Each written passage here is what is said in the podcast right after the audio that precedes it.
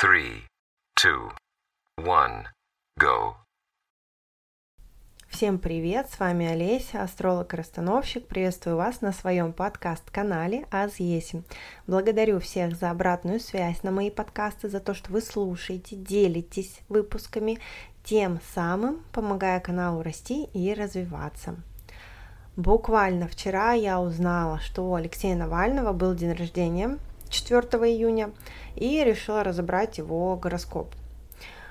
Построила гороскоп, увидела там много интересного. Не скажу, что есть чем порадовать Алексея, но давайте идти по порядку. Начнем с общего описания гороскопа и потом заглянем в периоды и транзиты.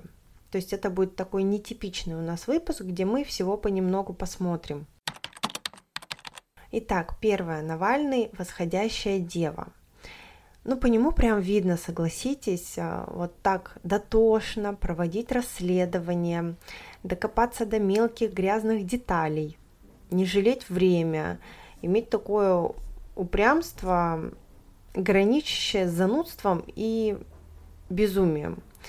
Ведь что он делает, будучи уже в тюрьме, то есть про безумие, тут больше, да, уже про то, что он сейчас делает сам с собой, продолжает борьбу, пишет кляузы, пытается создавать профсоюзы, понимая, что ему ничего не дадут делать, что его сто 500 раз еще отправят в ШИЗО. И он даже немножко как шизанутый себя ведет. Вот буквально недавно читала о том, как его психологи опрашивают перед тем, как отправить в ШИЗО. То есть прежде чем тебя отправляют в ШИЗО, тебя проверяют медики на состояние здоровья, выдержит ли тело, и проверяют психологи, выдержит ли психика. Ну, то есть не повесишься ли ты там, не перережешь себе глотку и так далее. И психологи ему говорят, мол, Алексей, улыбаешься все время ты. То есть, казалось бы, из нас двоих точно тебе не до улыбок, но почему-то э, ты каждый раз отправляешься в ШИЗО с э, улыбкой. А вот в чем проблема многих дев. В принципе, в том числе и Алексея, что они закапываются в этих деталях, где сложно оценить общую картину, находят себе какую-то идею и в итоге упускают ряд э, важных последствий. Конечно, я думаю, что Алексей не рассчитывал на серьезные последствия, думал, что ему дадут продолжить эту борьбу, и, может быть, дали бы, но времена немного не те. Как будто бы вот эти детали, знаете, бумажки, отдельные эпизоды для дев, для Алексея важнее общих целей и задач. А, либо потому что они не умеют вовремя переключаться, переключаться с общего на детали, из деталей на общее, знаете, менять вот этот фокус, как камера берет общий план, потом выхватывает деталь, и хорошо иметь оба навыка, когда ты можешь и разобрать на составляющие, и увидеть картину в целом. А девы, они очень часто именно видят составляющие, видят детали, это очень классный, очень хороший навык. Однако сложности из этого оценить общую картину. То есть появляется такая недальновидность дев, и она играет с ними злую шутку. Закапываясь в деталях, дева просто не понимает масштаба нависшей над ней угрозы. Что еще у нас здесь? Утро Бхалгуни в Лагне дала ему излишнюю самонадеянность, самоуверенность в том числе созвездие часто дает э, людям лидерские черты характера. Утро Бхалгуни управляет Солнце. От этого утро Бхалгуни у нас еще со льва перетекает в деву, то есть это самые начальные градусы девы, и у человека будет львиная природа выражена.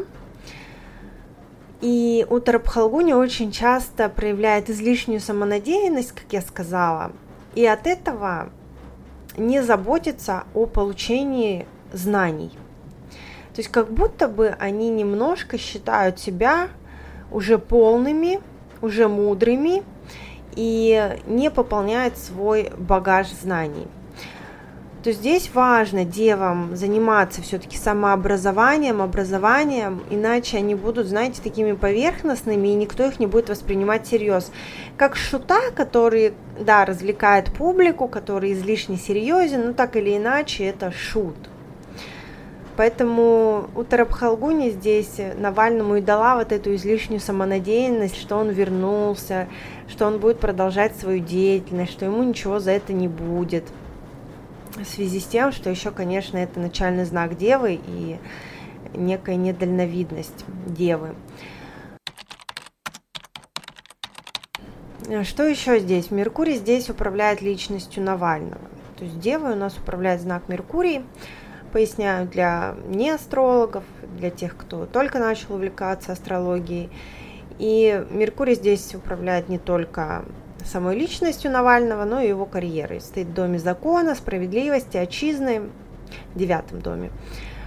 И делает его политиком именно с юридическим образованием. То есть ярко выраженный девятый дом – это прототип э, зодиака Стрелец – и, соответственно, очень часто дает э, законников, юристов, ну, в э, более таком бунтарском виде это революционеры, а в более послушном законном виде это судьи, правосудие, прокуроры, кстати.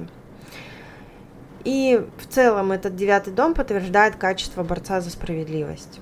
Ну, яркий тут дом, Сат, ой, Сатурн Солнце, Меркурий Венера у него здесь в Тельце.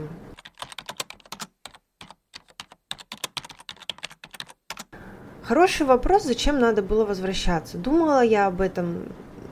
Там много с моральной точки зрения, с точки зрения репутационной. Вот с точки зрения гороскопа хотелось мне посмотреть. И об этом нам хорошо здесь говорит Марс. Марс у него в падении в Доме Славы. То есть Марс в раке в одиннадцатом доме и стоит в Сарпадрикане. Сарпадрикана – это крайне негативное положение для людей, у которых есть опасность быть подвергнутыми осуждению, быть преступниками, стать преступниками и получить э, меру пресечения в виде заключения под стражу, да, сесть в тюрьму, проще говоря. Сара Падрикана очень часто сажают в тюрьму. Э, этот Марс, он достаточно жертвенный, и жертвы таких людей становятся частью их популярности, так как Марс в одиннадцатом доме. Чем больше человек жертвует собой, тем более как будто бы он популярнее становится, и некая зависимость такая появляется от позиции жертвы. То есть если меня любят как жертву, то мне сложно выйти из этого треугольника. Мне все время надо подтверждать статус этой жертвы. Понимаете, да? Сейчас еще поговорим о периодах чуть дальше. Но что здесь страшно в этом гороскопе, что Марс в падении стоит с Сатурном. И это, конечно, смертельное соединение. У джотиш-астрологов это называется яма-йога, то есть яма – это бог смерти. И причем смерть очень часто именно насильственную показывает, потому что Сатурн отвечает за продолжительность жизни, а Марс – это у нас насилие. И в одиннадцатом доме смерть, э, опять-таки, может показана быть как несущая популярность такие люди, например, после смерти, да, становятся сильно популярными, их начинают восхвалять, ценить после смерти. Это только как вариант, попрошу не делать и не принимать мои слова как истину в последней инстанции. Это лишь то, что предвещает гороскоп. Должно совпасть очень много факторов для того, чтобы человек умер. Девять планет в гороскопе то есть 9 планетных периодов, 12 знаков зодиака, 12 знаковых периодов, и лишь один знак и одна планета принесет смерть.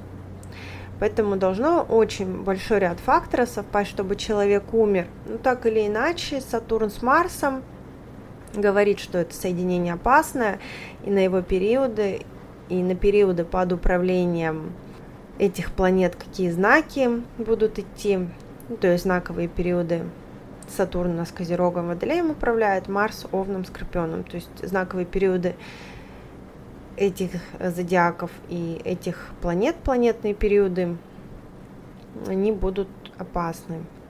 Марс у нас здесь стоит в Ашлеше. Ашлеша это созвездие, это лунная стоянка. И это змеиное созвездие, оно отвечает за яды в нашем гороскопе, может давать алкоголизм, частенько такое видится. Например, я видела гороскопы, где хозяин девятого попадает в Ашлешу, и очень часто это заканчивается тем, что отец алкоголик. Очень хорошо это Ашлеша объясняет попытку отравления.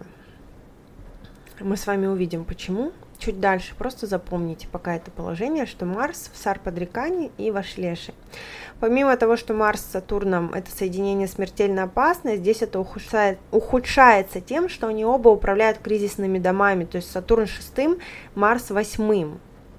И это та самая випарита раджа-йога, которая больше випарита, чем раджа.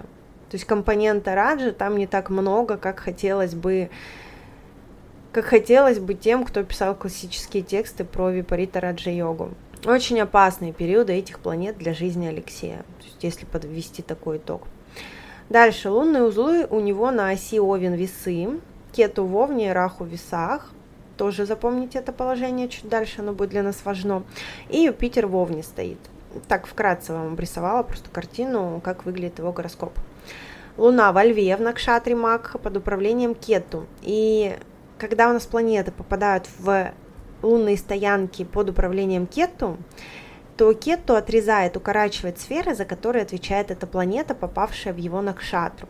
То есть, если это Луна, то это дает какую-то ограниченность психики и может ну, давать психические расстройства.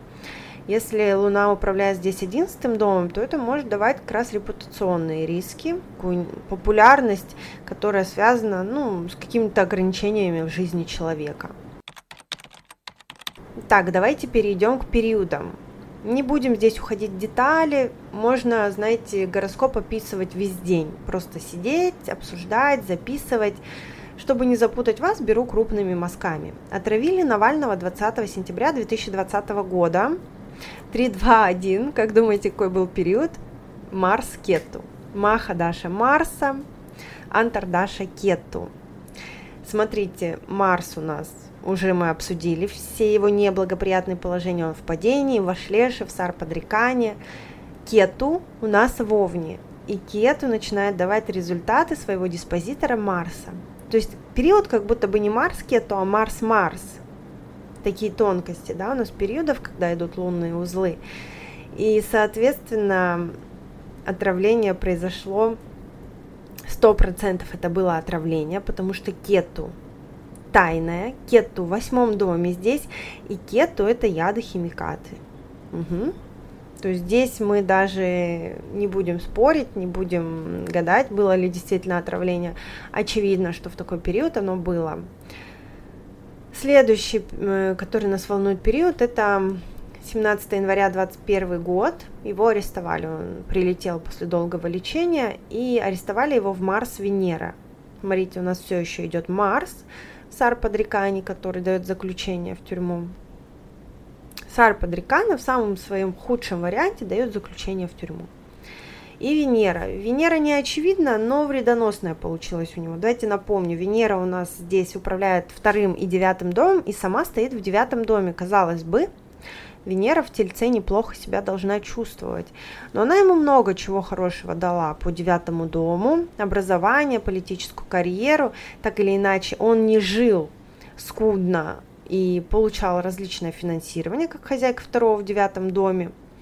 Такая тхана-йога небольшая – но смотрите, что я нашла, какие причины для такой вредоносной Венеры, которая в итоге у него, она все-таки вредоносная, как мы видим по событиям в жизни. И эта Венера хозяйка, во-первых, дома Мараки.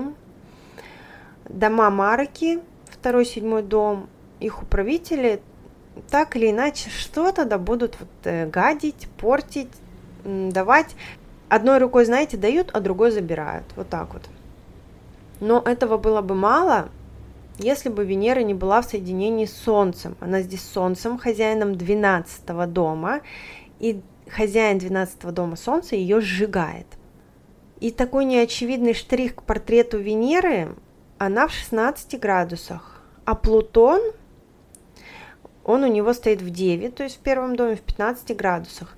И когда включился период Венеры, она подключила разрушительную силу Плутона. Ну, то есть это такой третий фактор, он не самый очевидный, и нам было бы достаточно того, что Венера, хозяйка дома Марки, сожжена и с хозяином 12 дома. Однако, еще вот небольшой штрих к портрету Венеры, разрушительная сила Плутона. То есть полностью разрушила вообще жизнь, личность человека, дала все-таки ему выздороветь и восстановиться, наверное, вот маленькая такая история, что Венера все-таки в своем знаке, может быть, ему и стоило бы остаться за границей, так как Солнце сжигает. Солнце это у нас власть, это государство. И смотрите, как четко здесь период Марс-Венера, мы видим, что государство, заключение и по 12 дому арест, изоляция. Ни один мой прогноз не обходится без оценки знаковой системы периодов. Вот здесь прям внимательно сейчас для астрологов, но даже если вы не астролог, просто слушайте и знаете, что такое бывает. И может также быть и в вашем гороскопе, узнать, что есть вообще в вашем гороскопе, надо прийти на консультацию. Так, смотрим. С 4 июня 20 по 5 июня 2023 это тот период, куда у нас попало и отравление, и арест. У него шел период Овна. Угу. Овном у нас, мы помним, управляет Марс, а мы всегда период знаковый принимаем за временную лагну. И Овен от Девы – это восьмой дом. Да, понимаете? Восьмой дом, дом кризиса, шоковых событий, как э, любят э, говорить классические тексты, трансформаций. И трансформации у нас по восьмому дому очень часто идут ну, совсем неприятные. Э, деньги теряем, разорение, страдаем от своих слабостей. И при особых положениях, вот как у Алексея, смертельная опасность. Еще почему здесь, знаете, смертельная опасность и в целом показание на то, что тело может не продержаться долго в этом мире, либо будет как-то страдать сильно, это Юпитер с Кету. Они вот попали в этот восьмой дом. И Юпитер здесь от Макарка. От Макарка это показатель, который отвечает за тело владельца гороскопа. Это как прототип первого дома Лаганы. А Кету дает ограничение этому телу. Либо ограничение в виде отравления, когда ты долго восстанавливаешься, либо ограничение в виде заключения. Смотрите, прям, прям жестко. Шизо, как я понимаю, это такой вот изолятор, где совсем маленькая комнатка. Если смотреть по периодам, был ли у него выбор вернуться или нет, как будто бы не было, да, судя по периодам. Возможно, ему даже могли угрожать, его семье. То есть каким-то образом надавили на те точки, что все равно вынудили вернуться. Может быть, продолжили бы покушение на него. Таким способом он приехал и сдался добровольно, сдал свое тело в, этой, в эту изоляцию. Соединение Сатурн с Марсом в данном случае попало в четвертый дом. Я сейчас говорю про временную лагну Овен. И от Овна, от знакового периода, Сатурн с Марсом в четвертом доме. Четвертый дом – наше комфортное место жительства, и, конечно, Сатурн с Марсом испортили. Перевели его в более некомфортные условия, и Сатурн здесь еще Гнати Карака. Кто был у меня на курсе годовой гороскоп, сейчас потирает ладошки и понимает, о чем я говорю. Сатурн Гнати Карак в четвертом доме, Марс в падении, не было вариантов остаться в своем месте жить, э, в том месте жительства, где ему было комфортно. В общем, до кучи мы видим сильные поражения от временной Лагна Овен. Три года шел этот Овен, за три года была возможность раскрыться по полной периоду. И сейчас уже с 23 года по 2035 год у него пойдет телец, знаковый период. И знаете, этот знаковый период мне не нравится тем, что вот эта компашка Юпитер-Кету, а Юпитер как от Макарака, как показатель тела, попадает в 12 дом, как будто бы завершает очередной круг сансары да?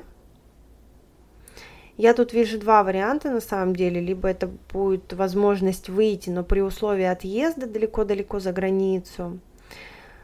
либо это очень серьезные проблемы с физической оболочкой человека, с телом. Опять продолжаются большие ограничения. Двенадцатый дом это явно не присутствие в комфортном доме в своем. И телец очень длительный, поэтому, конечно, по полной он развернет и отсыпет по полной своих результатов. Планетные периоды меня тоже не радуют, вплоть до 28 года. Здесь у нас Раху-Раху до 6 сентября 25 года идет Раху в весах. Диспозитор весов Венера. Про зловещую Венеру мы уже с вами обсудили. Дальше идет Раху и Питер с 6 сентября 25 по 29 января 28. Юпитер от Макара к в восьмом доме и плюс еще для восходящих дев, Юпитер, кстати, в целом хозяин Мараки, седьмого дома. Хозяева Мараки, ну вот по моим наблюдениям, очень часто забирают людей из жизни. Именно хозяева Мараки. Дусханы просто гадят, а хозяева Мараки, ну, прям забирают. Итак, Раху Сатурн дальше, с 29 января 28 по 6 декабря 2030. Ну, Сатурн тут в яма-йоге, конечно, с Марсом. Единственное, он, знаете, здесь не попал в Сарпадрикану, как Марс. То есть Сатурн в начале рака, а Марс именно в конце. И вот маленький, как будто бы лучик света от Сатурна. Если он, конечно, дотянет до этого периода, до января 28 у него, может быть, будет шанс выйти по причине болезни – хронической, неизлечимой. То есть, когда, например, говорят, что человеку недолго осталось, и ему могут дать вот эту амнистию. И в эти годы, кстати, в, с 28 по 2030 он будет у всех на слуху. Алексей тоже есть такой как бы всплеск популярности. Итак, последнее, что хотела глянуть, это по транзитам вкратце. Для дев сейчас вообще непростое время. Правда, девы, держитесь, я с вами. Вместе прорвемся, потому что транзиты, правда, сложные, непростые. Важно понимать, что ничего не дается просто так, и вслед за негативными транзитами всегда идет какая-то плюшка, какой-то бонус после. Сатурн идет по сферам судов, конфликтов, болезней, поэтому девы, будьте аккуратны, будьте аккуратны с финансами, с партнерами, финансовые проблемы, долги, кредиты, усталость, рутина. Все это сейчас у дев отбирает силы. Будьте аккуратны в партнерстве. Следите за чистотой своих отношений. Ваши отношения сейчас могут тоже вмешиваться враги. Вас может потянуть в какую-то левую сторону, если вы понимаете, о чем я говорю. Пожалуйста, сохраняйте здравомыслие, потому что потом придется очень сильно об этом жалеть. Юпитер идет у Дев по восьмому дому, дает много неожиданных шоковых моментов, прям держитесь. Это время, когда сильно меняется жизнь. И для Алексея, кстати, это вообще начало 12-летнего нового цикла. Опять смотрите, какое-то завершение циклов у него. Что в одном периоде, что в другом, э, что по транзитам. То есть Юпитер попал на натальный Юпитер, и, соответственно, если в эти 12 лет он продержится, что будет невероятно сложно, потому что это все дело попало в восьмой дом, и плюс Юпитер хозяин марки, негативен для восходящих дев, как будто бы потом подотпустит, да, возможно. Но 12 лет будут крайне тяжелыми, и однозначно год, пока Юпитер в Овне, будет один из самых сложных для него – и для дев в целом. То есть, знаете как, Юпитер же здесь еще отвечает за недвижимость, за дом, за комфортное проживание, и вы можете, конечно, понаделать делов со своим партнером, мужем, женой, с кем живете, и в итоге вас выгонят, например, из дома. Да? Просто как вариант. Либо вам придется делить имущество, и тогда включится еще и Сатурн по шестому дому. Придется скрывать часть доходов для того, чтобы у вас их не отсудили во время развода. Ну, то есть масса вариантов. Плюс еще Сатурн здесь хозяин пятого в шестом. Детей заберут, конфликты из-за детей начнутся. Последите, пожалуйста, за своими такими моральными качествами. Все-таки Юпитер сейчас соединяется с Раху в восьмом доме, портит моральные качества, ну прям тянет, да, какой-нибудь гадости выпить, чего-нибудь э, не того скушать, с кем-нибудь не с тем погулять. Что еще я хочу обратить внимание? Здесь на Раху и Кету они также попали на натальное положение, транзиты я имею в виду Раху и Кету, э, немножко, да, как бы поменялись местами. Ось 2.8 у него в любом случае сейчас максимально в негативную сторону работает. Кету у него попал на натальный Раху, а Раху попал на натальный Кету. Так или иначе, это всегда считается очень важным знаменательным событием. Раз в 9,5 лет происходит. И в ноябре уже эти узлы лунные, они встанут у него в первый и седьмой дом. И опять я возвращаюсь к мысли, что либо это иммиграция, либо очень плотные проблемы со здоровьем, в том числе психические. Ну, то есть, понимаете, кету в первый дом встает, раху в седьмой. И, конечно, кету в деве может склонять, ну, именно к отклонениям психическим Раху седьмой дом придет и не даст ему никакого покоя, о нем начнут говорить, делать его заметным. Вот такой разбор получился для Алексея. Конечно, он не радостный. Я знаю, что Алексей не услышит мой прогноз, поэтому делаю его таким откровенным. Когда речь идет о наших клиентах, о наших близких людях, мы должны выбирать более мягкие формулировки, нежели я сегодня это делала. Благодарю за внимание. Пожалуйста, если вам нравятся такие выпуски, пишите об этом, напишите свое мнение, как бы вы оценили такой гороскоп, что понятно, что непонятно, с чем не согласны. Буду рада вашим дополнениям. Также напоминаю, что сейчас идет запись на мастер-класс профориентация в гороскопе, где мы посмотрим 15 примеров различных популярных современных профессий, узнаем, как в наше время в гороскопе, в натальной карте увидеть профессию, не просто по каким-то классическим текстам, где у тебя будет много слонов и ты будешь мореплавателем, а исходя из реалий нашего современного, быстро развивающегося мира. Вы получите ряд алгоритмов, формул на самые яркие популярные профессии, вы увидите, как работать с двумя дробными картами. Это дробная карта карьеры и дробная карта образования D10 и D24. Мастер-класс будет состоять из трех дней, максимально насыщенные. Все это у нас будет проходить обучение в телеграм-канале, и после еще с 21 июня до 21 июля я буду месяц с вами на связи отвечать на ваши вопросы. Это будет единственный такой шанс получить мою обратную связь на этот мастер-класс, потому что потом мастер-класс просто уже уйдет в свободную продажу, и я уже не буду так сильно включена туда. 5000 рублей сейчас стоит до 16 июня, дальше стоимость будет с 17 июня 7000. Вот, поэтому успевайте зайти, подключиться по приятной цене. Нигде вы не найдете просто такого наполнения с такой практикой. Все люблю теорию. Теория это классно, но теория без, без практики это деньги на ветер. Вы не научитесь ни с клиентами работать, э, ни просто вы посмотрите, скажете, да, все классно в теории, но что теперь с этим делать? Именно в мастер-классе мы будем развенчивать эти мифы, что астрология это довольно практичный инструмент, а не только красивая теория. До новых встреч на канале. Благодарю еще раз за внимание. Пока-пока.